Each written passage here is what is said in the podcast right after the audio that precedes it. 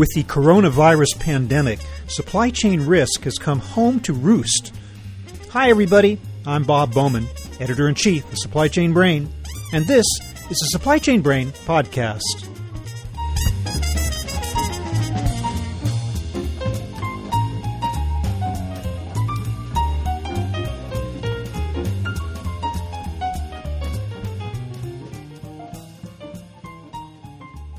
One might say that the global coronavirus outbreak is just one more in an endless series of lessons for companies about the necessity to engage in proper supply chain risk management. But it's an especially harsh one, impacting every aspect of sourcing, production, distribution, sale, and customer demand. On this episode, I speak with three experts in supply chain risk who address different facets of the outbreak according to their areas of specialization. We'll hear from Bill DiMartino, General Manager of Risk Methods, who will speak to the impact of the coronavirus on various aspects of the supply chain and the lessons to be learned from it. Pierre Francois Thaler, co CEO of EcoVadis, will discuss how the crisis is affecting his organization's ability to monitor working conditions and human rights in overseas factories and Jim Wetekamp, CEO of Riskonnect, will cover the virus's impact on consumer demand and buying patterns now and in years to come. So here are my conversations with Bill DiMartino, Pierre Francois Thaler, and Jim Wetekamp.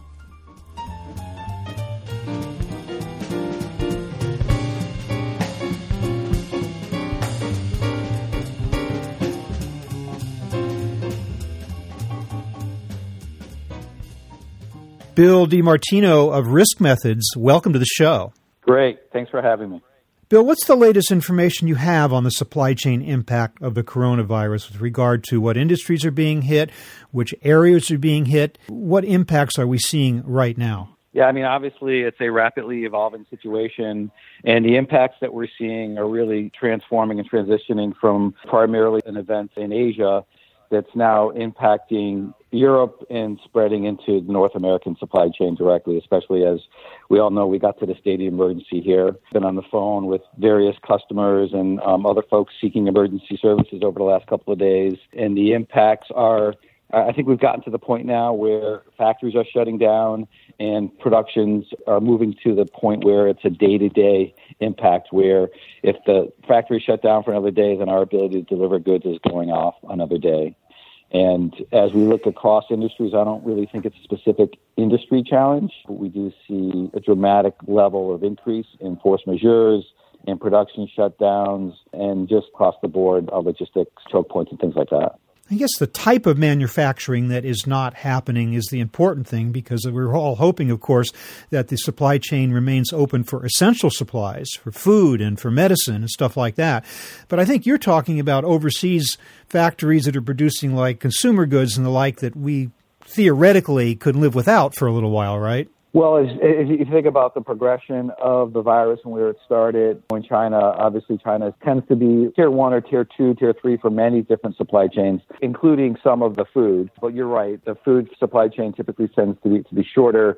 And so it was primarily looking at the impacts, probably first and foremost to, to high tech, and then secondly to some of the automotive supply chains. And as things have moved into Europe, where a lot of the, the tier one automotive suppliers are, as well as in North America, we're, we're seeing across the board that many of the automotive OEMs are, are just shutting down. But I'm also starting to see that, for instance, in A&D, where the local manufacturers in the States are dependent upon what's going on in China and Europe, and those folks are shutting down. So it's really the effects are taking hold everywhere. I, I, think pretty much across all of the industries that we expect. As we've seen it in our customer base, they tend to have supply chains that don't start in the farms. But even for those supply chains, we are seeing things like ports and hubs and distribution centers and the ability to keep the actual logistics running is starting to turn into a challenge as well.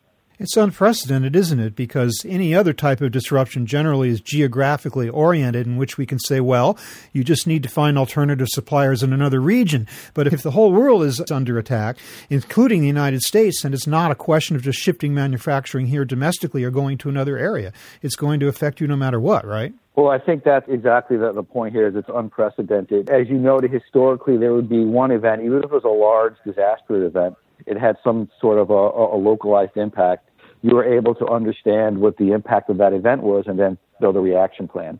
In this case, we see an event that started in China that might have produced a production stoppage or shortage because you didn't have materials, but the next event may be that you can't even bring your folks into the factory to actually operate.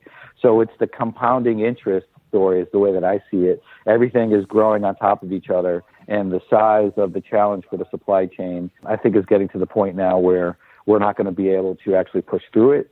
And we see like what's going on right now. I believe Daimler just announced that they were going to shut down all production in their facilities for two weeks.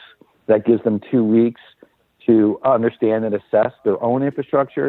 It gives them two weeks to understand if they're actually going to be able to keep the supply chain going, and it gives them two weeks to organize alternative sources of supply. So I would expect we're going to see a lot more stoppages like that. So it's really giving the organization a chance to catch its breath and, and put a plan in place, similar to what we're doing across the board in terms of shutting down restaurants and shutting down schools. I think manufacturing is going to go in the same direction. We always hope that any disruption provides lessons for us for the future. Going forward, how might this particular event alter risk calculations? I mean, can it? What types of lessons can be learned, and how can risk calculations be different in future? What we may have in this case is actually the straw that broke the camel's back. If you look at the events that have unfolded over the last couple of years, the key word and the key messages that I've continued in risk methods has been, been, been talking to everyone about is the concept of uncertainty. And if you think about tariffs and trade wars and anti-globalization and political unrest and large migrations and climate change, all of these macro level drivers have one thing in common, and that is we're not exactly sure what they mean, how they're going to play out, what the long term effects are. So your supply chain has to be configured and be able to deal with that uncertainty. And if we look at what's going on right now, we have an event that really couldn't be predicted. So the best that you can do is to prepare and understand what is the appropriate risk posture for your organization. Do I need to qualify additional sources of supply? Do I have to have more regional and localized sources of supply? Do I need to get away from sole source and single source and, and really truly understand what is the appropriate level of risk for your organization and then have the ability in a program to monitor it, track it, and ensure that you're adhering to it. And I think this is at the moment where organizations are going to finally wake up and say, I have to take these actions.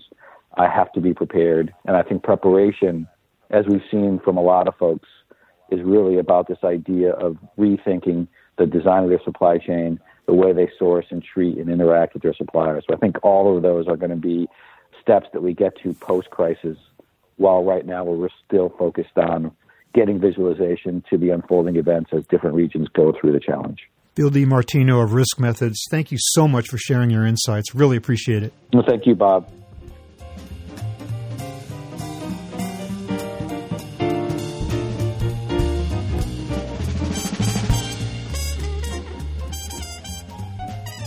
Well, Pierre Francois Thaler, welcome to the show. Thank you. Happy to be with you. I want to hear from you just what impact you've seen that the coronavirus outbreak has on the ability of uh, auditors and monitors of supplier and factory conditions to do their work.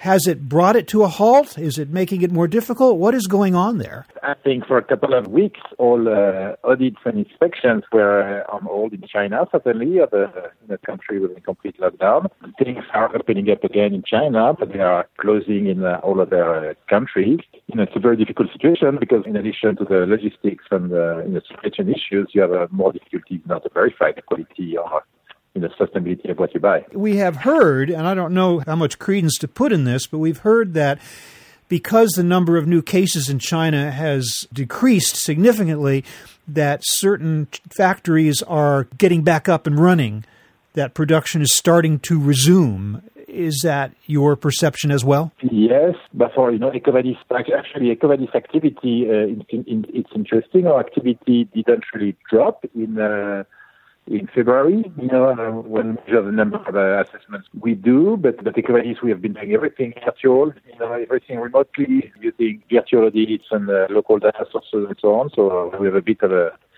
different approach.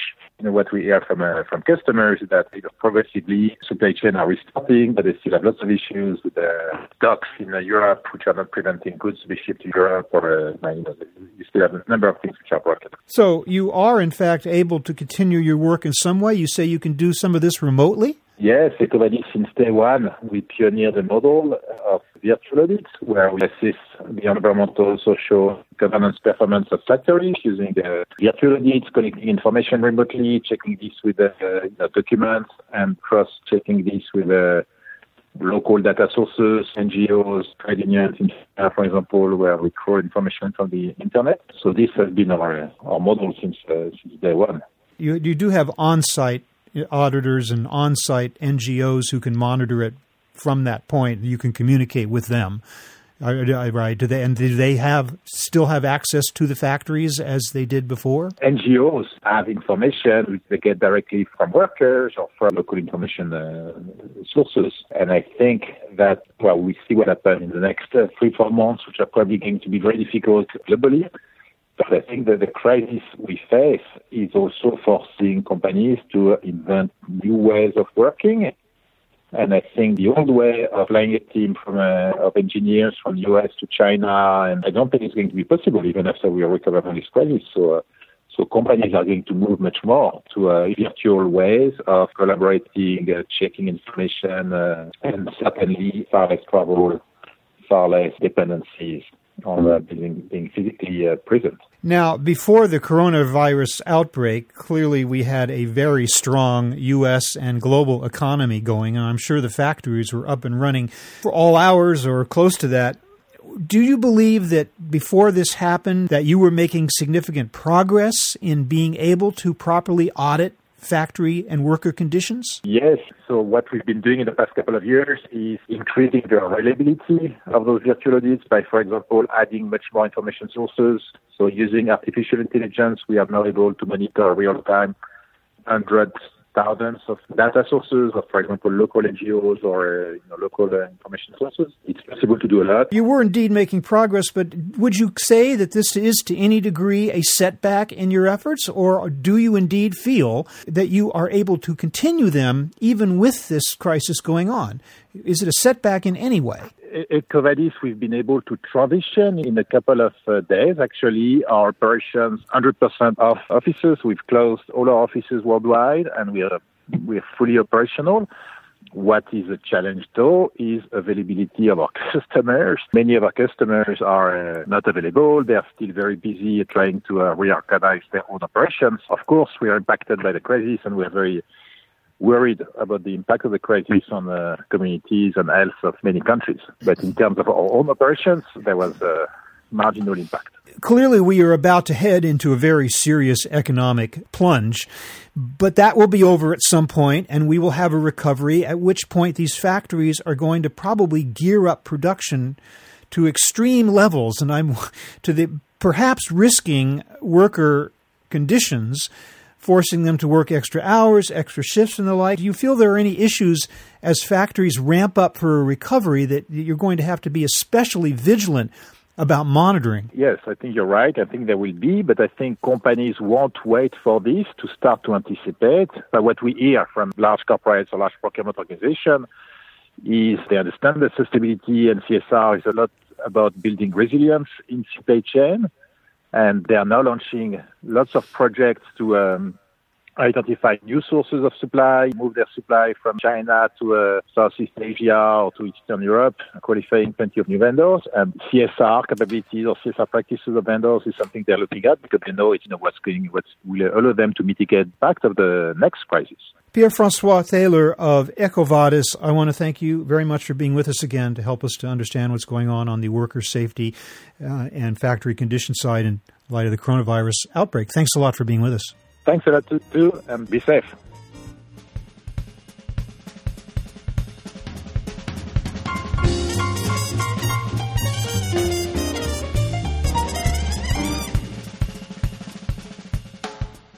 Jim Wetekamp of Riskonnect. Welcome to the program. Hi, Bob. Jim, I want to hear your perspective on changing consumer behavior as a result of the coronavirus pandemic. What are you seeing there already in terms of what we obviously have to be significantly decreased consumer spending? Well, you're seeing a lot of changes, I think, linked to this moment that are happening in waves. It started obviously a few months ago with impacts to global trade and supply chain all stemming from China. And now, kind of, we're in a current wave of obviously different pressures on retail at this moment and consumer spending spiking in some categories and areas and eroding in others, most notably moving travel and business, hospitality, then into retail store locations. And as you're seeing more and more locations, particularly in the U.S., starting to lock down a bit more, you're going to see that continue. Correlating impacts then on kind of the demand that's hitting areas linked to that, such as transportation and where you'll expect to see then the shift start to happen, particularly as the outbreak, if it continues to grow in places like the U.S., to spill over into healthcare downs and lockdowns on retail. Uh, would it be too extreme to say that we're looking at the biggest disruption to consumer behavior since World War II? Can you remember another time where there was rationing at grocery stores? Certainly not. Not not in this country. Yeah, you're seeing a lot of different behaviors at this time, and, and I think also a lot of concern or ambiguity on how long it's going to last. Meanwhile, though, how are manufacturers and retailers dealing with the fact that in some cases, product is still coming in to warehouses and distribution centers, but it's not going to be going out anytime soon. So, are they scrambling for places to store this inventory to the extent it is still coming in in anticipation of the time when it will indeed be needed again? Yeah, again, it's varying by sector. I think you start to see ebbs and flows of that in terms of a lot of price volatility on consumer goods or different types of goods, particularly those that are perishable, versus stockpiling of those that are not is less of an issue.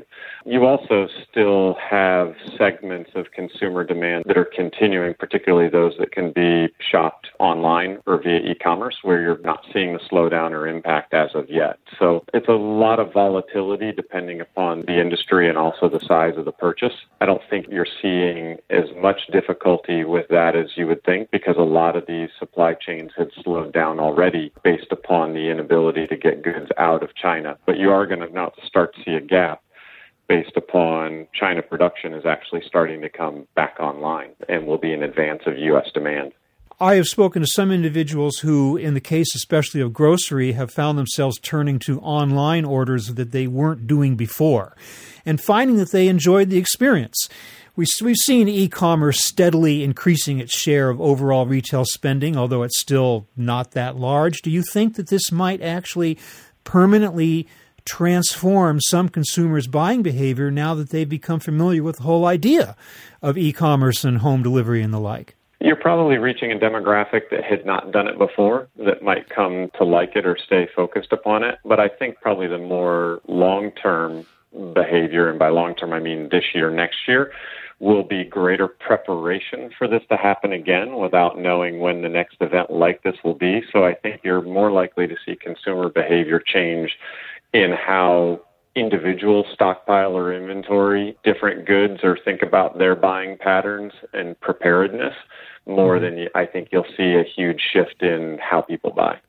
Do you think that there might be a move toward greater amounts of safety stock being held by companies who, in recent years, were doing exactly the opposite, taking it off their balance sheets, depending on efficient delivery and JIT and the like, and now they might be stocking up again in anticipation of future disruptions? Is that possible? Yeah, I think so. And also linked to that, also those that had really narrowed down their supply chains to single sources of supply and really focused on price optimization with few relationships and, and having maximize their volume, you're going to find them refragmenting their supply base and being purposeful about having alternate sources of supply to be better ready for this moment. So, a lot of things we were doing in the past five to 10 years around optimization of supply chains, I think you're going to see relax and regress a little bit to be more ready for situations like this. What about the implications for business insurance? Were companies sufficiently or adequately prepared with uh, insurance for this type of thing, or will they be seeking such insurance more in the future?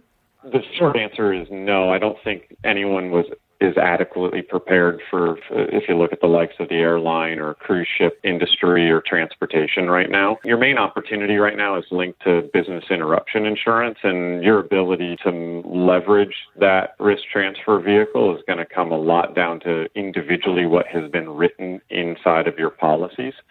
So there are niche areas where you might be able to draw on certain coverages, but that's going to be a very individual discussion event companies as well are, are another one that obviously are, have been dealing with this now for months.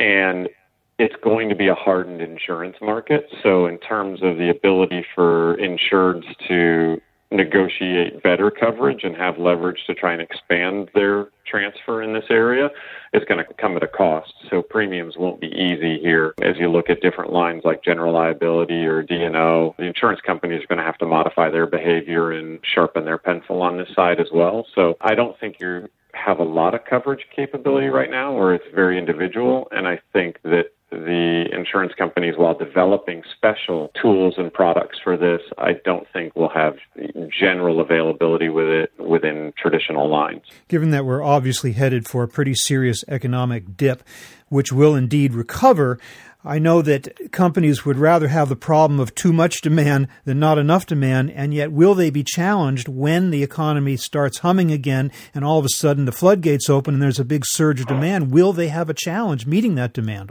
Again, depends on category. I think you're going to see on a sector by sector basis different answers there. Consumer behavior on retail, I think, is more going to be kind of a slow growth back based upon confidence. So I'm not so certain that in most categories you're going to see a huge hit on that the area where you're going to have decreasing capacity and, and areas where you've got to reevaluate what's available will be things like transportation, where you do have this inventory stockpiling. You need to start redeploying to retail locations, and will that surge in redeployment be able to happen in anticipation of rising demand? I think the other area is in manufacturing on how hard hit will manufacturing be in terms of workforce and then how able they'll be to retool as that resurfaces. And those are probably the two areas that'll be under the most pressure. Jim Wetekamp, thank you so much for spending time with us to give us the consumer demand and consumer behavior side of this coronavirus pandemic and how it might all play out in the future. Thanks so much for being with us today. Appreciate it. Enjoyed the conversation. Thanks, Bob.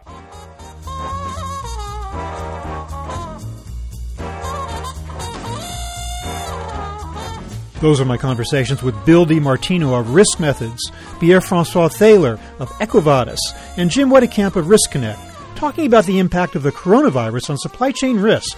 We're online at www.supplychainbrain.com, where we post a new episode of this podcast for streaming and downloading every Friday. You can also read my think tank blog, watch thousands of videos, and access all of our other content, including the digital edition of our magazine.